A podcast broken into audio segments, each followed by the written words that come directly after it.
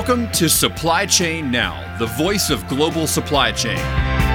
Supply Chain Now focuses on the best in the business for our worldwide audience the people, the technologies, the best practices, and today's critical issues, the challenges and opportunities. Stay tuned to hear from those making global business happen right here on Supply Chain Now. Hey, good morning. Scott Luton, Greg White here with you on Supply Chain Now. Welcome to today's live stream. Gregory, how are we doing? Doing great here on the 5th of July, which feels distinctly different than the 4th of July. It also feels like it's been a minute since we've been on, you know, on the air, right? Well, we had a wonderful time unplugging a bit down in Ponte Vedra, Florida last week after a quick quick drive back to knock out the buzz, which we had a great time, right? yeah. Um, Tell them how the sausage is made there. well, hey, you know the rental Wi-Fi was not uh, was not cooperating, so it, it was good to get back and and and see the pups, you know, and knock out a great conversation with you as always on the buzz. But today, Greg, today we're fast forwarding. You know, vacation time's over. Florida's over. Today it's back to doing the work. We're talking yep. supply chain trends to keep your eye on all with a very special guest, Tanya Jackson from Lexmark. Are you geared up for this, Greg? I am. I'm pretty excited. We're coming back with a flurry, right?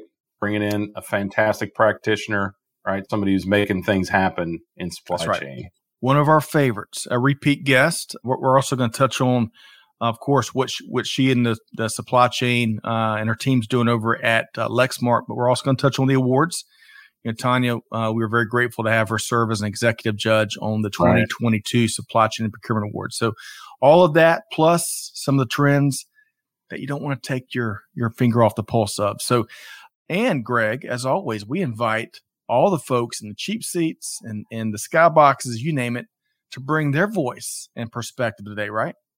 Yeah, I wonder if I wonder if everyone around the world knows what nosebleed seats means. You just made me think of that. I'd love, love to get everybody's input on that. That's right. I don't know when you were a kid, but I got a very keen awareness of what the nosebleed seats were and why they were called that. They are up there. Hey, it's the only tickets we could afford. I don't know about y'all, Greg. yeah, two bucks, man, two bucks That's to go right. to a ball game. Can you believe that? It was either a row or two down uh, with no popcorn and a drink, or you're sitting sitting on the top row of the whole stadium. But that's okay fond memories, fond memories. Yeah, no doubt. So, Greg, we're going to say hello to a few folks uh, momentarily. Again, folks, stick around. We got Tanya Jackson from Lexmark today, one of our favorites. But in the meantime, we do want to uh, make one quick announcement. We want to invite folks to this ongoing initiative, leveraging logistics for Ukraine.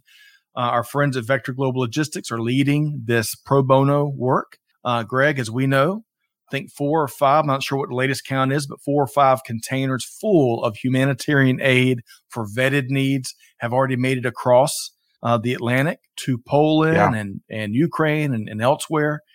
And uh, it depends on people across the supply chain world that want to plug in on these working sessions, uh, figure out how they can help, and then and then deeds, not words, taking action. Right? Yeah, no doubt. I mean, it's been a manifest effort by the the folks at at Vector. Enrique and Maureen and their team have really, really stepped up. And we even got a little bit of video of the containers being loaded. I think it's approaching 10, Scott. Wow. I think it's up. Well, not that, not all of them have landed, right. to your point, but that's how many are headed that way. So that is fantastic. That's a lot of help from a lot of people around the world to make that that's happen. right. Excellent point, Greg. Appreciate that update. And by the way, folks, uh, these are working sessions. The next one's July 12th 11 a.m. Eastern Time. There's no need. You know, they're not going to twist your arms off to give or to work or to volunteer or whatever. If you want to come and just sit in and listen to the conversation from folks around the globe that are all are, have kindred spirits to help folks in need, hey, feel free to do that. We've got a link in the comments and we'd invite y'all to join in uh, the conversation. No doubt. Okay. So, talk about logistics with purpose, which is, of course, the podcast series uh, that Enrique and Vector and the team here hosts at Supply Chain Now. That is logistics with purpose for sure. Indeed. Let's say hello to a few folks. Josh Goody, he's basically our Seattle correspondent these days. Yeah, and wait till you see. You, you might have to scroll down, but wait till you see his weather report. You're going to be jealous. Good morning from 61 degrees and sunny in Seattle. Great to see you, so, Josh. Scott, I woke up this morning, 6:30 this morning. Looked at the temperature before I went outside. Said 83 feels like 92 at 6:30 this morning. Man, this that is, is warm. Drink coffee inside. Yeah. a- AC on full blast. Uh, Ahmad is tuned in via LinkedIn. Hey, Ahmad, let us know where in the world you are tuned in from. We love connecting those dots if we can. Rahul, same for you. Let us know where you're tuned in from uh, via LinkedIn. Great to see you here. Uh, Muhammad, great to see you here via LinkedIn. Uh, welcome, welcome. Looking forward to your perspective. Let us know where you are tuned in from. Shelly Phillips is back, Greg. Shelly, there we really go. Brought it a live stream or two ago, if you recall. Yeah, and uh, she's probably feeling temperatures much more like we are than Josh. I'm guessing. So, probably so. Although you never know. You know, some days it's 90 and some days it's 50 there in Colorado. So well, you beat me to it. Shelly, Shelly says, Good morning from the foothills of Colorado. So uh, that paints a nice picture. Ahmad asking you shall receive is tuned in All from right. Egypt via LinkedIn. Hey, the dog, uh, the diesel, your pick of the all the nicknames, Clay yeah. Phillips from Maggie Valley today via LinkedIn. How about that? Right. We need a weather report from there. I bet it's at least cooler there. That's right. He, and also uh, a golf score from this weekend, Clay. All right, Clay, you're on the hook, man. Uh, Catherine, of course, uh, part of our production team here. Big thanks to what Catherine and Chantel and Amanda do for us. Uh, so great to see you. Hey, Mark Preston is back. The legendary Mark Preston, Greg. Many folks call Mark the lean guru, uh, the Southern oh. Sensei, some of his nicknames. Mark, hope this finds you well. Congrats. I think, Greg, I want to say Mark joined the Kohler organization a few months back. So, gosh, I, they seems like I saw something there. Was that right, Kohler? Mark, oh. let us know. I'm, i might be tracking you wrong, but great to hope you and the family doing well. Hope and, everything's good. I, I do need to talk to you about a couple of new faucets. All right, uh, Noor, uh, tuned in from Dubai via LinkedIn. Great to see you here today. Okay, so there's going to challenge us for heat right there be interesting. Um, interested to hear right, but probably. Greg. It's sunny. Yes, sunny, but a bit more of a dry heat. I would I would imagine. At least when I was there, yeah. it was like a blast furnace. Right. uh, Hugo is tuned in from Guadalajara, seventy-seven mm. degrees. Beautiful. Uh, Say hello to our uh, business associate Joshua while you're down there. Yeah, you got to. Um, all right, so I wish we could hit everybody here. I'm going to shoot through some of these. Folks, we want to hear your comments throughout the session here today. We're about to bring in our, our special guest. Hey, Ron Shepard, online from the great city of Aiken, South Carolina, trade compliance guru. Great to see you, Ron. Aniela, please let me know. Make sure we get it right. Uh, I tried, I might be over 2 there, but from Hampshire, UK. Gene Pledger, hello from what feels like equatorial Alabama. So it's hot. It is hot there in Alabama. Yeah, clearly. Yeah. Good to see you, Gene. Hello, Joey from sunny uh, Minnesota. Um, yes, Mark confirmed he just joined Kohler. Great yeah, to see you. Outstanding. Congrats. We got to celebrate it. Okay, one final comment that we're going to bring on our guest here. Clay says one figure is 100 plus, one figure is 75. I'll let you guys guess which is temp and which is score. we're going to give you the benefit of the doubt, Clay. That's right. Good game. Yeah, round to go. Well, hey, Clay, hope you have a lot of fun with the family there in Maggie Valley. Okay, so Greg, I am stoked about our guest here today. I've had a chance to uh, not yeah, only um, have a yeah have a variety of conversations with uh, Tanya Jackson, but we also did a one-on-one interview probably about two months ago or so. And I left that interview as a recorded interview, and I'm like, you know what, our audience is gonna love Tanya. We got to figure out if we can bring her on live here uh, at some point. And today we have Tanya Jackson live. So I want to welcome in, folks. You are going to get a, as big of a kick as I, I did about this. Uh, Tanya Jackson, Senior Vice President and Chief Delivery Officer with Lexmark. Hey, hey, Tanya, how you doing? I am doing well. How are you? How are doing, you both? Doing, doing wonderful. Great. Thank you. Good to have you back. Thank you. I appreciate all the uh, dialogue about the temperature. It's pretty hot here too. Yeah. yeah, is it? it's hot. You're supposed to be able to escape that in Kentucky, but yeah, Uh, Not this 90, summer. nine zero. Yeah. Ooh. And you know, the, the day after a holiday, uh, lots of last minute problem solving. You know, Murphy's Law is still alive and well in the wide world of technology, right? Right. Yes, it went right down to the wire here. Yep. But we have great had great support. One of my best friends over here, Emily, helped me out here. So That's We're right. good. very good. Big shout out to Emily and the whole team there. But great to see you again. And and uh, as I was sharing, as we were introducing you, man, we are tickled to have you here live. With you saw some of the folks from really around the globe. They're going to really enjoy your perspective.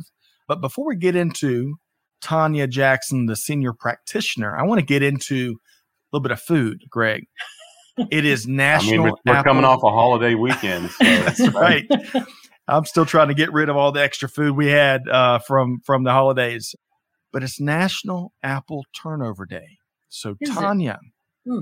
and Greg, uh, Greg, I'm gonna get your take here, but I'm gonna start with Tanya. So Tanya, did you grow up eating apple turnovers in Wide Awake, Wilson, North Carolina? Uh, and if you if it wasn't your go to, if apple turnovers weren't weren't your go to dessert, what was one of your family's favorite go to desserts? Oh, I'm so I'm glad you remember Wide Awake Wilson. I was, I'm actually going to send you a n- newspaper article. Name it has up there Wide Awake Wilson. Okay. Uh, so yeah, I did grow up eating apple turnovers, but I, you know, I'm more much more partial to peaches, honestly. So Ooh. it would be like peach cobbler, peach pie, Ooh. those kinds of things. Oh man, But you same, and Scott you must know- have been separated at birth. well, we were on our last interview thinking that we were related at some point. That's you know, right. we had so many things in common. But yeah, I mean, but for sure, apple apple turnover is good. But I, I am more partial. It's peach season right now, so that's some mine. Yes. Uh, one quick comment. Did y'all know, at least as of as of a couple years ago, that even though Georgia is known as, as the peach state, South Carolina actually produces more peaches than Georgia. Little did you know Funny that? how often you get stopped in a South Carolina parking lot when you have Georgia tags for people to tell you that. Yeah, I was going to say he's you, you definitely know Scott's from South Carolina with that bit of trivia. Yeah, Not just everybody gotcha. knows that. The South Carolina right. people know that. But it's So- true. I actually it, that is true. One quick follow up then. So, uh, Pete, you mentioned peach cobbler. That is one of our favorites around here. Mhm. So, before we get Greg's take, Tanya, do you have, do you always have a scoop of ice cream with your peach cobbler or no ice cream? Usually no ice cream, but I'm fine with ice cream. But I'll, I, the, the cobbler itself is I'm good just with the Okay. cobbler. But I'll I'll be happy to take the ice cream as well. But I'm good. All right. Can I, so, ask, Greg, can I ask just one more question, Please. Scott? Um, your cobbler is it crumbly top or is it more like pie top, as you as you know it? Crumbly top. Okay, yeah, that's my favorite too. Does that pass? Okay, good Yeah, answer. well, I was All just right. curious because you know I thought there was only one way to make it, and I'm I'm from the Midwest. You come to the South, and there's like all kinds of tops that you can have, right? So, but I, I was a, I was brought up with a crumbly top too, Tanya. So yeah, I like yeah, the crumbly top. yeah, yeah. crumbly What about you, top. Scott? I've probably had it a number of different ways. I like the corner section. where You get a little more A little more crunch. crust. Mhm. And- Yeah. But I'm a I, I've got to have ice cream because for me it's the contrast. You know, Mm. it, it adds that creamery. You know, anytime you add that creamy element with the crunch and it tastes delicious. Oh goodness gracious! I could probably eat a whole cobbler, but uh, we got we got to save that for another day. Hey, really quick uh, before we dive into uh, things forthrightly, let's. Say I want to share a couple quick comments here. Josh says, "Shout out to Dubai, who we had we had Noor from Dubai. He says, shout out to Dubai for producing plastics used for medical devices. Saved my job more than on one occasion the last couple of years. That's How about that? interesting. Yeah. Oh, the stories. Oh, the stories that you're going to have to share with us, uh, Josh. Aniella, thank you for the guidance. We'd like to get everybody's names right. So, Aniella, uh, appreciate that feedback. Let's see here. Josh also says Dutch oven cooked apple Mm. cobbler. Oh yeah, Mm, That sounds delicious. that's old school, man. Is it? so, by the way, really quick, Old School Soul Food is a channel I've been following this summer on YouTube. Chef Jeff is his name. He's from the Houston area, and he offers up all the all the types of dishes we probably grew up with, at least, especially me and Tanya. Uh, so y'all got to check that out. Um, and also, one quick shout out before I turn over to Greg here. We move forward, Tanya. Good morning, Doctor Rhonda Papenza Zimmerman. Yeah, and it is morning for everyone who wonders. It is morning where she is. So she is, That in is right. sunny, and I don't even want to know the temperature in Phoenix. hey, quick shout out. Uh, so, Dr. Rhonda, even though we're still making everything official, we're going to be emceeing an upcoming virtual session called Veterans in Logistics, right?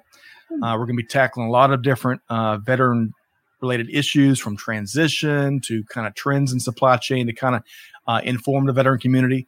We're also going to be touching on mental wellness and, and health, which is you know, Hmm. important for everybody. And Rhonda has volunteered. We're still nailing everything down, but Rhonda has volunteered. You know, that's that's part of her expertise to share some of her knowledge on Nice. on that late July event. So thank you, Rhonda. I'll be Awesome. back in touch soon. Okay, so Greg, Tanya Jackson here with Let's It's like doing a business call in the middle of the show. You see how we did that time? I did. I did. Just just uh, very smooth. Uh, it's a tried. very two-way conversation here, Tanya. so if you ever need smooth. anything from us, just jump in the in I'll the just stream. stop just stop the thing and we'll just take a little call. That's right. No problem. That's No problem. It's literally how sup- it's it's literally how supply chain works anyway. Just Yeah. you know, Yeah, So true. just ro- just go with it. Yep. always so on. Yeah. So, Greg, where are we Yes, Scott. starting with the one and only Tanya Jackson here? I can't believe I'm even going to ask this question. So I want to I want to uh, precursor this with I know the answer. It's just in case any of you out there Oh, don't wow. know the answer. We want everybody to have a good have a good frame of reference. So Tanya, if you could tell us a little bit about Lexmark um, and Yep. what you do, right? What your role there is. Okay, sure thing. We'll start there. I'll take Lexmark first.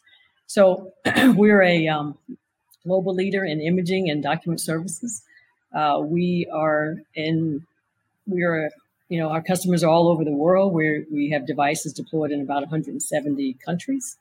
We have about uh, 6.5 million units um, in the hands of our customers, and Wow. uh, about a million under managed services under a single global system. So our many of you know about managed print services over the years, and so we deploy, you know, we, the, our device, our imaging devices are IoT and cloud enabled, and we actually use some of that IoT technology and some of the digital transformation that we are piloting in supply chain and operations. So a portion of our business also is looking at taking that same technology that we use for printers uh, that where we work with our customers and, and seeing how we can manage other devices in there to help them with their business. So not just manage print, manage print, but manage services also to expand our business. And then we also have some really uh, cool technology in imaging, and we we have a, a- a group now that's looking at how to take that technology and use it in other places, such as our scanning technology, our Huh. fusing technology, because we heat cool so fast, those kinds of things. So a lot going on at Lexmark, but the main thing is, you know, serving our customers and making sure that uh, they can uh, have print for their mission critical devi- mission critical services and not worry about it. Make sure that the printer works, that is serviced, and that you know we make sure that hospitals and and uh, manufacturing sites and and anywhere in healthcare are that people are up and running so they can serve their customers. That's I think it'll be a fantastic day. I'm curious, Tanya. It'll be a fantastic day.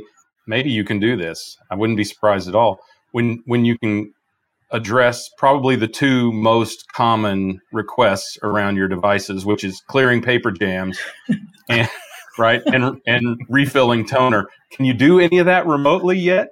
Yeah, well, you know, clearing, you know, interesting you say that. So, as part of the managing devices remotely, is that we Right. do, you know, monitor it so that we could look at error codes and look at how the printer is, the health of the printer, and we can try to intervene before you get to any kind of serious breakage and those kind of things. And toner, toner, or uh, did you say toner, or I'm not sure which which, which you use. Yeah, Some- toner, Some sure, some people yeah. say ink, and but okay. Yeah, So- so- might have seen. You might have, but so with toner, it's a matter of sensing when it's low, right? So you don't want Right. to be out. We don't want you to be out. So it's a matter of uh, you know having the alerts on the out panel to make sure that people know you're low in this color. You can go ahead and order, and we can we can get you replenished. That is also a managed print service as well. But if you don't have managed print, you have those you know you know you have those alerts on the on the device. That's so I'm seriously so practical, and I love the preemptive capability there. That's Yeah. Important, right? Yeah. Right. Yeah. People just want Is- devices to work, and you know they just- They're confusing They- enough for some people. they are like me. not we're working on that, keeping it simple. But, but oh, that, I, well, I'm, I never cease to be amazed at people who can make these things operate like you know you know they can they do it just like it's second nature for me i just look at that keyboard and i go completely blank and start looking for talented people that can actually do it you- Uh, you- so tr- I guess you just walk around waiting for somebody to come up. Thinking, that's "Oh, pretty much it that's pretty much it just look pathetic and that's right. Tanya, I appreciate you kind of giving us the in a nutshell version of Lexmark, where you've been and, and what you do now, and some of the innovative things you are working on. Yep. yeah right As chief delivery officer, titles can be interesting things. Are, are you essentially beautiful development here in recent years is the rise of the CS CSCO, the chief supply chain officer. right. Is that essentially your role there at Lexmark? Yeah, it's a great question, Scott. And so we, we have a very unique organization, and I think it is um, it's very it's kind of the way we, everybody needs to operate in the future, where it's actually one organization or not. But so my former title was chief supply chain officer, Ah. and we reorganized maybe a year and a half or two years ago. Uh, when we again we wanted to focus on the core imaging part of the business and as well as to grow in our adjacencies, and so we combined the research and development team the supply chain team and our service delivery team Mm, into one organization. And so my and so we formed we we don't we don't benchmark well against other companies because not many people have this setup. But Right. so between all of us, we took the name of the product delivery organization. And the cool thing about it, which is why I said it's forward thinking, is we talk a lot about supply chain agility, resilience, and all these kinds of things. But if you can work with product development really closely, you solve a lot of the agility problems that you may have. It's in the top of their mind, top of the operations people's mind. So it's it's that constant collaboration and the back and forth. So what we do in our organization is we what we have what we call the end to end, right? So we have the, the design, the sourcing, planning, manufacturing, distribution, logistics, service, service techs, uh, re- reverse logistics. We get it back, we remanufacture, we harvest for recycling. So there's a problem with any kind of any part of the uh, product that we deliver to our customers. It's, it's all right here, and we, we we work together on those trade offs and and really try to get it right on the front end. Now, products that are already down the pipe, you know, at that point you're you're doing what you can to um, you know, do your engineering changes and those types of things. But we really have an opportunity to understand each other's pain points. Yeah. Being in the same organization because it's a little difficult if you're in different organizations. Everybody's doing the right things. I, I like to say everybody's making the right choices, but it's really hard. And it's not because people don't want to, but it's hard to see the Right. impact either way. It's hard to see, uh, you know, as you're going. But if you're all in the same organization, and we mix the organization up, this is this is key. We didn't just put three groups together and say now we got this group. We we blended teams. So we have R and D teams mixed with manufacturing teams and uh, and and sourcing teams. You know, everything. Everybody is blended together. So it was uh, a, quite an experiment for us. I think it's, it served us incredibly well during the crisis. Uh, and I'll say I don't say that like it's over, but Right. during the the heat of it, when you're Right. having to you know do you can't find a component and you work with the engineering team to see what else can be designed, and and the engineering team has been fantastic. So so yeah, we went from chief supply chain officer to, to product delivery officer, but it's a it's a it's a very talented, diverse organization with all kinds of skill sets and, and some fantastic people. I love it. Uh, and folks, Yeah. let us know what you think. Uh, this highly integrated, unique organization. And by the way, thank you, Andy. Uh, hey, we learn new things about our listeners all the time. He is not a fan of the phrase "very unique." You're either unique or not. Ah, Now, th- okay. Think Andy was responding, as I said, very unique earlier, as as we described the Lexmark organization. But Andy, hey, Oh, I appreciate okay. his preferences. But Greg, let me get. I thought I thought I said it, so okay. No, I, th- I think that was me. Hey, Greg, weigh in there. I mean, you know, you've you've also been a senior leader, startup led organizations. The model that Tanya just described there seems pretty powerful in my ears. It's been a long time coming, and I'm sure it felt like that for you too, Tanya. But I think two things that really jump out at me is one, chief delivery makes so much sense when there's so much digital componentry, so many digital offerings that are either services, no physical, real component to them as such, right? Like we think Mhm. of when we say supply chain, and the other is the preemptive strike. Here we go again. You guys are trying to get ahead of the game, and I really appreciate that of involving product design and development r&d and that sort of thing into not just supply chain but integrating them together because there's so much that you can share with between supply chain and product design. Sometimes you know in the retail tra- trade we were really good at it. Sometimes we were not very good at it. Sometimes it's absolutely critical. As we think about circularity and sustainability and all of that sort of thing you know there's a, a lot of opportunity to create efficiencies in in supply chain and in product design.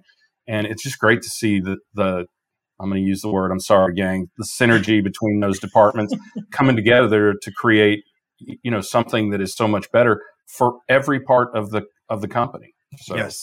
That's powerful stuff. Yes. great to hear it. I mean it's rare that you even hear about it right much less see it or have a leadership design that is specifically focused on that well, you know, I'm gonna break out a phrase we we use around here a lot uh, a couple years ago, based on a guest appearance, uh, and not that there were silos at Lexmark, but silos mm, exist. Sure. I mean, they're they're yeah. you know uh, in traditional structures, they certainly are. Silo busting. It sounds like you mm. and the, the rest of the executive team said, you know what, we're not going to do things uh, per usual and and have silos and ivory towers. We're going to get the team integrated, holistic, talking, you know, folks, if they've got ideas and it's outside their functional area, they need to be part of the conversations going on elsewhere. I mean, really, uh, I can really see how that has helped not only during the deepest throes of the pandemic, but moving forward in, in oh, yeah. uh, this era we're, we're, we're all living in. Yeah, no, I, I, part of it was definitely silo busting. I, I think another thing that happens, again, not intentionally, but you just don't understand. Like if you're in, so let's say as example, supply chain and R and D design something, and you're you're sitting there thinking, why it's, it's hard, it's it's complex. Why I'm going to have to go source this, right? Yep. But when you're integrated together, you certainly want to focus on design for manufacturing, but you you also have the opportunity to understand, well, we need this technology. It has to be. Right. You can't just keep doing the same thing. That's not how you advance. The challenge is, I need this new right. technology. What's the best way I can design it so that we can source it and so that we can make sure we have continuity of supply. So you start to um, understand the other person's perspective on both uh, across the board. Uh, and you get that for free because you're literally working side by side with someone. It's not a curiosity. It also helps with career development. You maybe you're in one area and you're always curious about what was over there well, now you, you see that up close yeah. and you can make a decision on, hey, I would like to go work in that area or not. There have been lots of benefits. And uh, again, I think the, the, organization was very open to it. The, I don't mean just management, I mean the, the, the team, the, the whole, whole, team. team. Yeah. It was a, you know, a little bit, okay, well, what are we all now come, you know, how are we going to come together? And I think, yep. you know, we're still growing every day, but, but culturally, I think we're all on the same page and, and doing a great job. Love it. Love it. Okay. I want to circle back to the awards. Yeah. I also really want to circle back. I want to get to the trends here because that we that's we're kind of the center plate today's discussion. But you know, by the way, Greg, you know, I've been fortunate to uh, talk with Tanya a variety of times. We interviewed on an earlier podcast. You know, few executives capture this, but the approachability that Tanya Jackson, the down to earth demeanor, I mean, that is an invaluable attribute to have as a leader. And Tanya has got that nailed. And and, and Tanya, the same person you see here live in front of everybody, is the same person you see on a, on a private Zoom as you're you're planning. And Greg, that is that is beautiful thing in my in my eyes. I hate to talk about you like you're not here, Tanya, but it's really mm-hmm. refreshing. I mean, just how truthfully, how matter of fact and how just the way, honestly, just the cadence with which you speak tells me that this is just who you are and how you believe and your management philosophy. So, yeah, you couldn't script it better. Appreciate that. You bet. Appreciate that. All right. So, Tanya, appreciate you sharing what you shared thus far about your role in the organization and the evolution of the organization and what you do. Let's get into some of these supply chain trends, oftentimes big picture trends that we that we've got to keep our eye on, right? Yeah. Regardless of your role. So we're going to walk through four and yes, okay. I'm making that commitment, Greg and Tanya, up front. We're going to walk through All four. Right. You're going to have to tell us if we have to go faster, okay? right. That's right. So the first one, Tanya, the very first one that you, you know, as you created this list of four, yep. what would that be? You know, the first one, just being living what we're living in is agility and resiliency.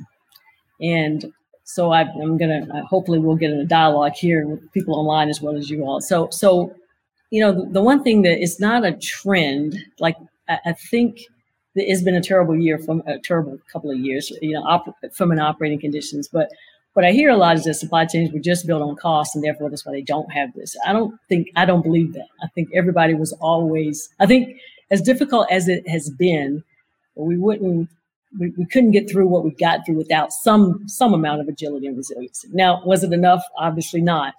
But I, I think the things that we um, can focus on in the future are the same things that we were probably working on. We just have to be intentional. The second sourcing, the diversification, understanding the geopolitical impacts that are going on, you know, around the world and how that getting somewhat getting, I'm gonna say getting ahead of it, keeping it in mind. You can't be too reactive, you know, but but you have to be able to say, okay, I, I have to build some redundancy in the system. And the one thing I wanted to, to, to get your thoughts on, we spent a lot of time, and it's in our strategy. And so anybody from Lexmark is watching this is going to, they're going to say, huh. But it's uh, simplification. So we, we talk about simplification, right? And typically what we talk about is SKU reduction or you know making things as you know looking at processes and taking taking all the waste out and making things as simple simplification but it's, it's a, it occurs to me now is that we really should be talking about simplicity because simplification is changing is you know kind of stream, streamlining a process instead of mm-hmm. starting at a state at the most simple state. Maybe. Yeah, yeah, like it's almost like a, a, a design thinking, right? So, yeah. So I think what we what we will be talking more about, and like I said, it's on our strategy is simplification. But the more I think about it, I think it's more simplicity, because yes. simplification comes afterwards, right? You've, yes. You've done you've done something, and now you want to, you know, you need to go simplify it, and and that's a completely different thing. That starts with you know, talking with marketing, with the customer, you know, it goes, it, has to be more, you know, holistic approach. And then the other thing I, will point on, I'll, I'll, talk about, and I'll let you guys, um, you know, uh, banter here and see if I'm if I'm on track. But it is the during the crisis, what we learned a lot was risk taking and and you know looking at some of the things we would never do or we would not like to do, and we just did it because there were no choices and things were and, and, all ideas were welcome. There wasn't a hey we've never done it that way or we did it 10 years ago we don't want to do it that way. So i think we, what we have to include in that agility and resilience is to keep the outside in approach make sure we are not too you know we know best kind of thing because we don't we, we learned that right? And so make sure we have the you know outside in approach and make sure that we are um, you know continue with the speed and urgency. And, and the most thing that what we talk about a lot is to these to institutionalize some of the practices that we did because we had to let's not go back let's make sure they're part of what we do now so so we don't want the weeds to come back in right we want to we want to make sure that we just we go forward from from uh, any, any kind of design network mm. design or whatever we do there.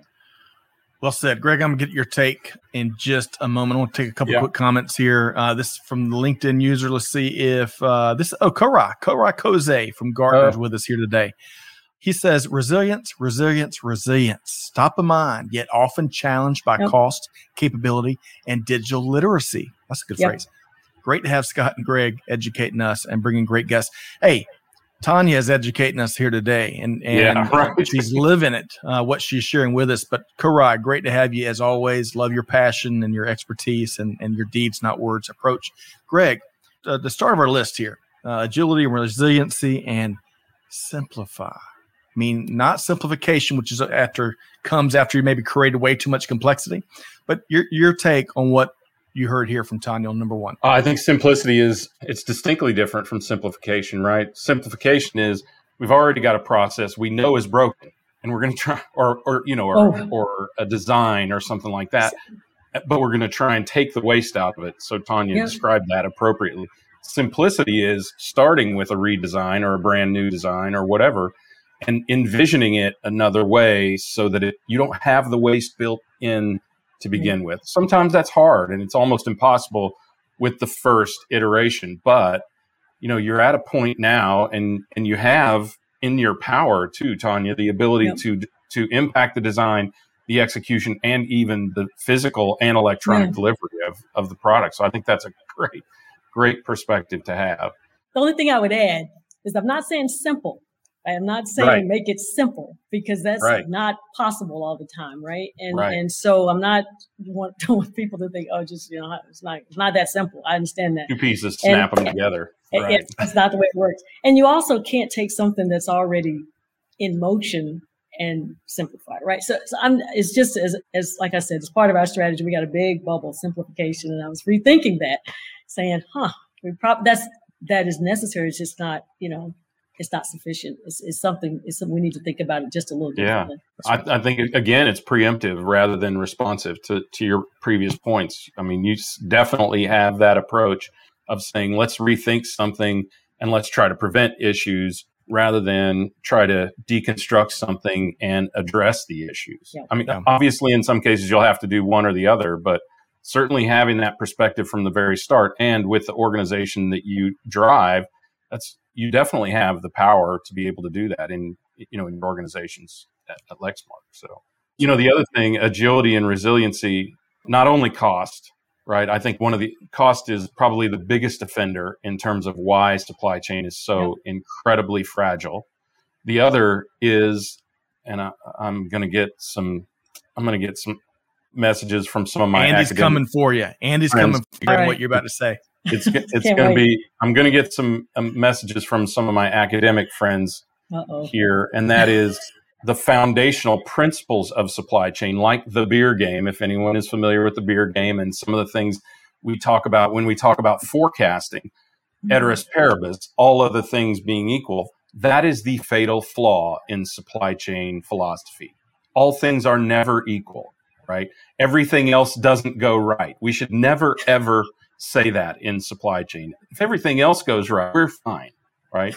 Because what we ought to do to, and you made this point also tanya is assume and this was what i was taught that was so counterintuitive and kind of hard to absorb but has worked well for me is assume everyone will fail you and and you know that's probably an extreme position right but it does give you the proper mindset to say okay we need a plan b maybe even a plan c or d or whatever and we need it throughout every stage every potential fragility in the supply chain that's how you create both agility, responsiveness instead of reactiveness, and resiliency, which is the opposite, in my opinion, of fragility. So you have to be very aware of the fact that the forecast is just a starting point, kind of like a project plan. And you have to figure out where the project plan is going to fail you and build the ability to either preempt or respond rapidly and effectively to disruption.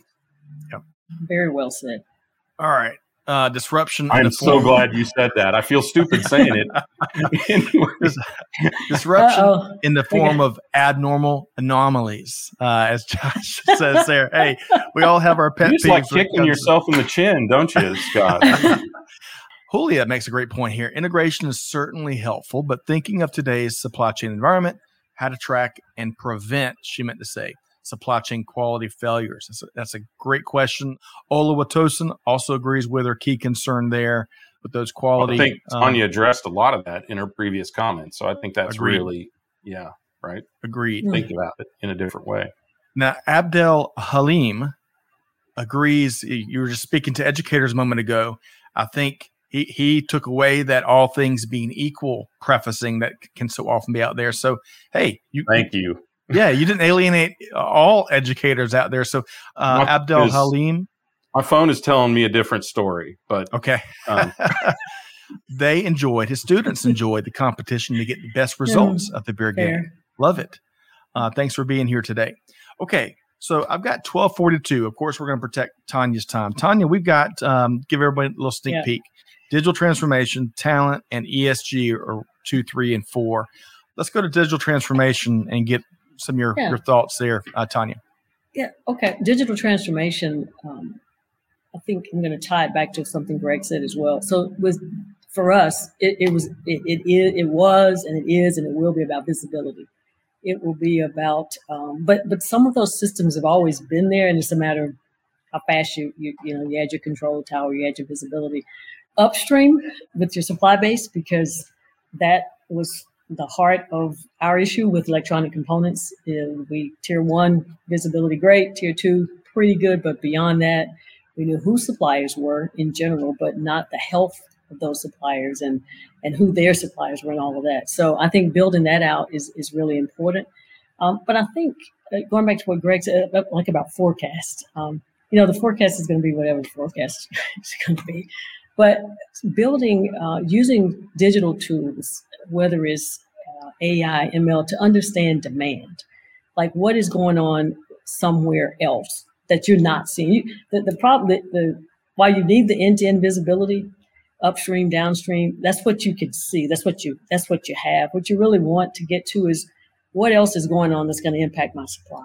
So mm-hmm. whether it's, it's weather, whether it's uh, you know some kind of again a geopolitical thing uh, emerging, some shortage in a completely different industry that will eventually something you know, ever hit, grounded. Hit so, yeah, some, something that you're not really even you know th- those things that that are out there everywhere, but it's hard to bring them into our system and say, okay, how is this going to affect us? I think that's a real opportunity because then you're looking at demand, not specific forecast, right? You're just saying, right. okay, how is this demand? What's what's going on with demand in general, and then how can I, you know, at, tailor my what should I be doing from a supply perspective? Yep. So I think I think for sure visibility is is is a big deal for us, but I think what we what we all can can do is also think about broader than our space.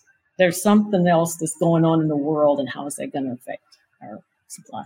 All right. So this one, this number two on this list of four, could be a six-hour mini series, sure. right?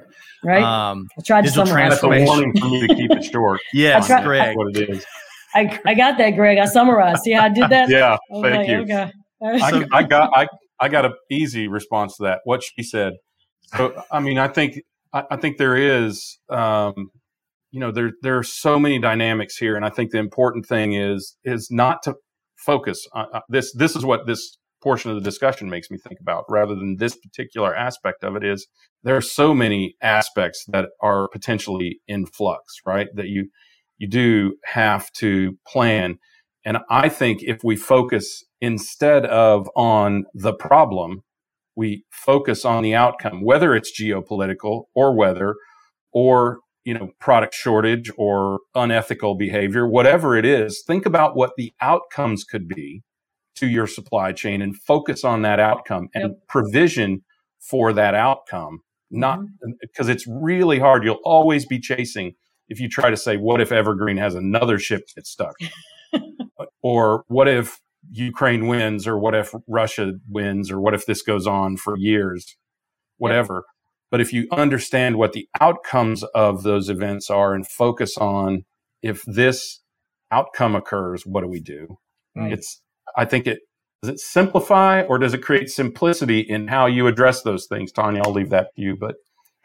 Um, I'm it, not sure, Greg, but yeah, me either. but it, but but you get it, right? I, I mean, do, it does I make do. it like you're chasing fewer data points. Yeah. If you if you do that. Yeah, it's it's almost like you want to get away from um, predicting the future because you can't, but you just want to enable it, right? You want right. to say, okay, if this so five different scenarios happen, what am I what am mm. I going to do?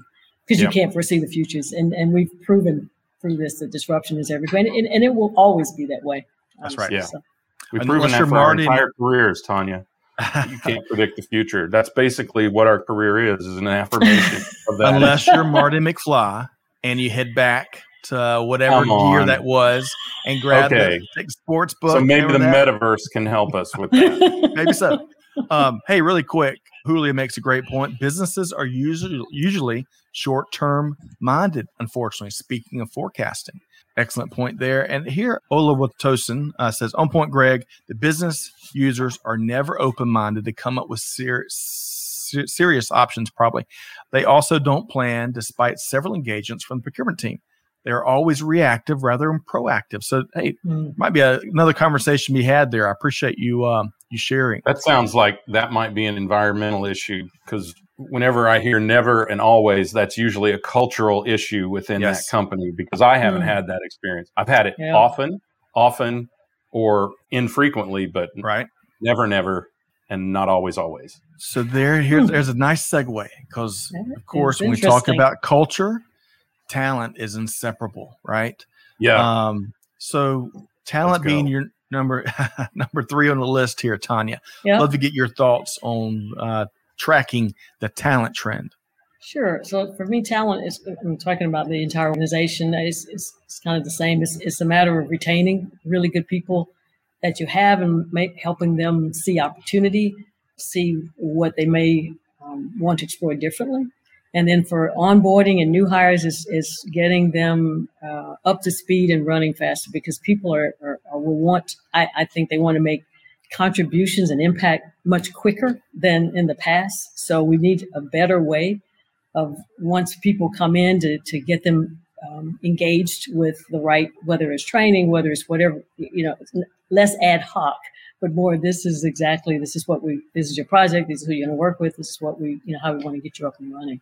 Mm. um, so i and then for some many people across especially supply chain operations and in my team because we're integrated very much everybody the whole burnout thing. I, I don't have an answer for that but it has been uh, the past few years have been really rough. I think somebody in the comments said that somebody helped them keep their job. It's just been it's been intense Right. And yeah. and uh, so we're trying to move people as we can. People have been in like I mean everybody's getting has some impact in all of this, but people that are really in the eye of the storm, we're trying to rotate them out to you know different positions so they can take on a, a other responsibilities, put somebody else in uh, that's ready for you know that that that challenge, so that we're not just wearing people out. But I, I don't have a great answer for burnout because it's like I said, we're still in the we're getting better at navigating for sure but we're it's still a difficult operating operating environment. So for us, it's about you know keeping the team engaged and being honest with what we know, but telling people we're still in it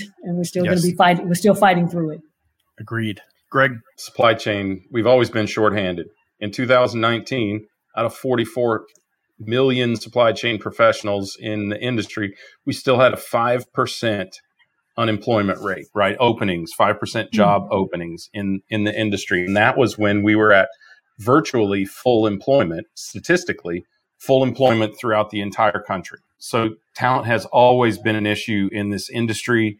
You know, we need people. I, I think what will uh, start to turn the tide is this identification of supply chain as an intellectual rather than brute force practice, right? It's not just although I think this is really cool. It's not a guy name their blue denim shirt stuffing stuff in trailers, right? And and driving down the road. It is that. And it's and that's a very cool part of what we do. But it's also for these younger generations, it's very intellectual, it's very challenging, it's very technological and digitally driven.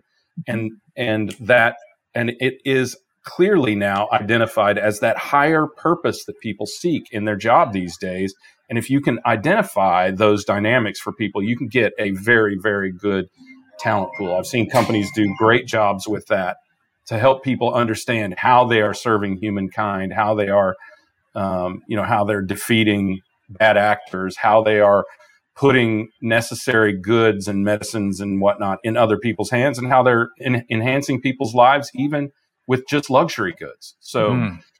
I think if you if you present supply chain as that, as what it does, what it delivers, um, rather than how it operates, I think you know we'll start to see the, the tide turn there. Yeah, I think you're right. By the way, now people have heard of this practice, right? Mm. Yeah, yeah. Over the past couple of years, that's all that's been in the news too. I, I think that right. was that was confusing before. Like, what is supply chain? I think that was so. Now I think people do have that understanding, and and you're right. I think there is a, a, a large side of purpose and that would be great for, for recruiting and talent. Agreed. Well, your your discussion at a at a cocktail party doesn't end instantaneously when you say I'm in supply chain anymore. So at least right. get that going uh-huh. It, it, it, doesn't now. Now they just feel sorry for you. They just, oh, okay. That's right. Oh, oh toilet paper. Oh, yeah. so yes, Julia, more supply chain uh, majors and graduates and practices are needed. Absolutely. Um, really quick, uh, Greg, you touched on truck drivers, and of course, we got to love on our truck drivers and an invaluable aspect of global supply chain. We just published today a replay of one of our favorite episodes here. Uh, we um, a professional OTR driver, Kelly Lynn McLaughlin. Oh yeah, now, Kelly Lynn. Uh, Greg and Tanya, y'all can check that out at Supply Chain Now, wherever you get your podcast from. Kelly Lynn got into trucking because she was helping her kids uh, in the band and so, you know, mm. moving instruments, all the stuff around. She she got into the, the logistics side of school bands, and huh. and that and then she found out she loved it, and she took a She kept on taking more steps. And now she's an award winning over the road truck driver. And she has got nice. a wonderful story. So y'all check that out wherever you get okay. your podcast from. Okay. So, Greg and Tanya, around the horn and then again. Uh, here, mm-hmm. number four, ESG, number four on the list.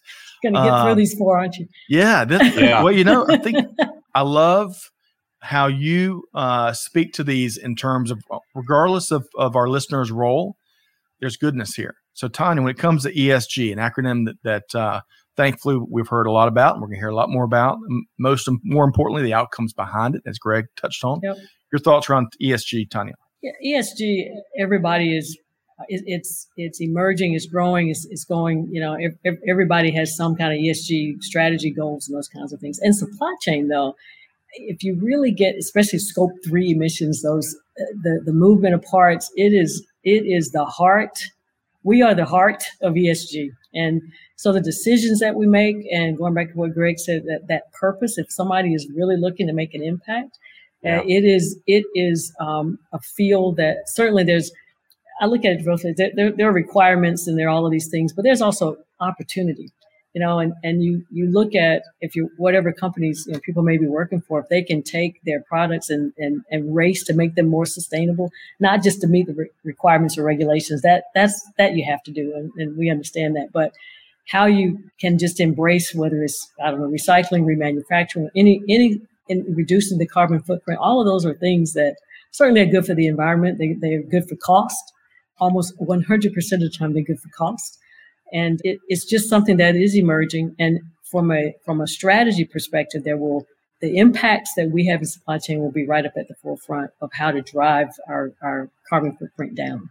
Now, there's also there's separate there's supply chain accountability that we all have to work through, and that means going down through your tiers and making sure that uh, you know, you know, make, making sure that all of your all of those requirements are met, which is going to be quite a bit of that. That'll that that's going to create a, com- a completely different um, audit structure and those kinds of things in your sourcing and procurement teams.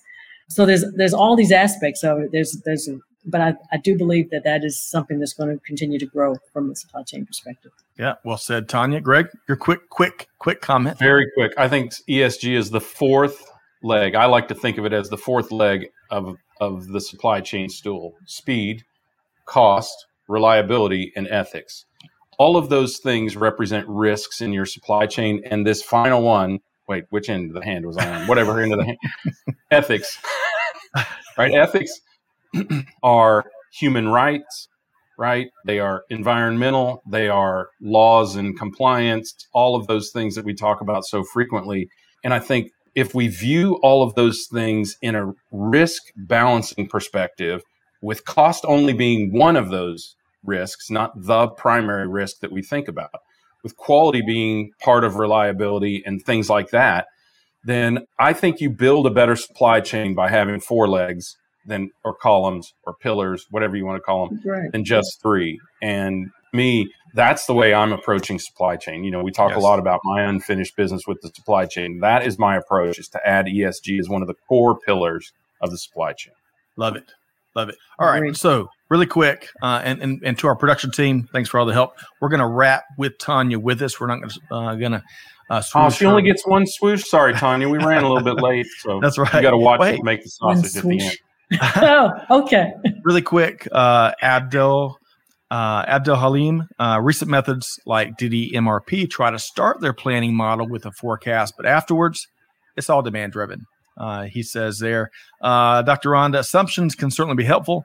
Greg, versus being relatively focused all the time, this type of thinking certainly helps us build our capacity to be resilient, which is the first uh, item on the list that we talked about here today. Thank you for that, Dr. Rhonda. Uh, I'm going to circle back on Ron's comment here in a second, but Josh says if you go off the statement, any publicity is good publicity. The supply chain field has had insane amounts of coverage for the past three years. Never underestimate people's curiosity to Google things they repeatedly hear or see in the news. Excellent point there. And finally, uh, Ron, great to see you here again today from the um, the uh, metropolis of Aiken, South Carolina.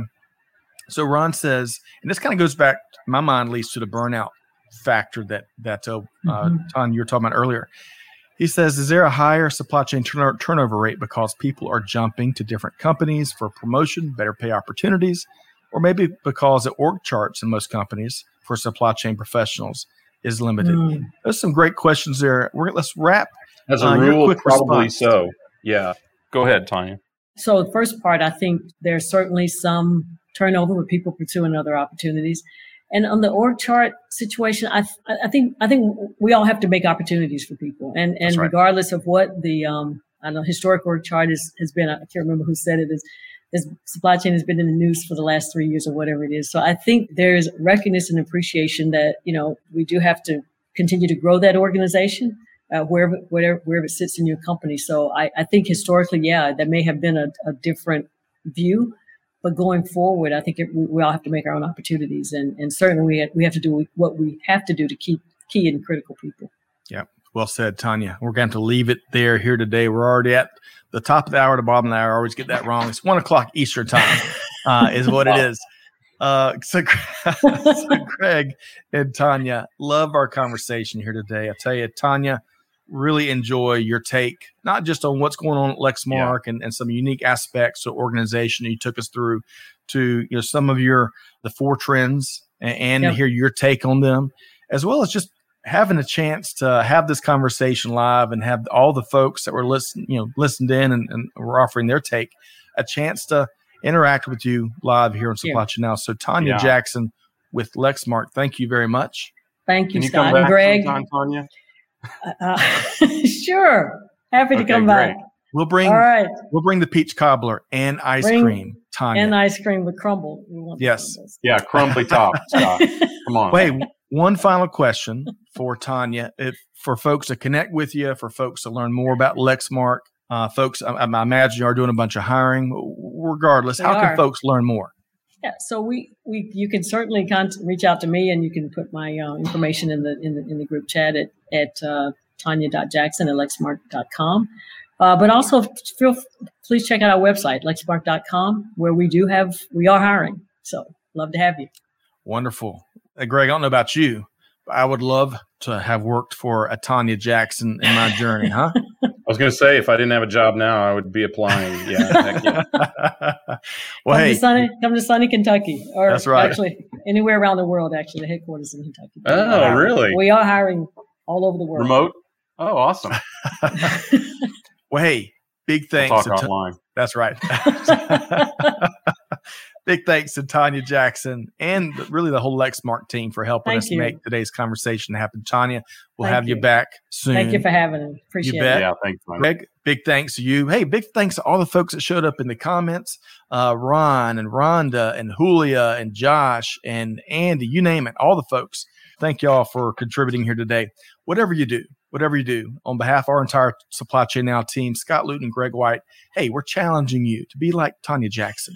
Do good, give forward, be the change that's needed. And with that said, we'll see you next time right back here on Supply Chain Now. Thanks, everybody. Amen. Thank you.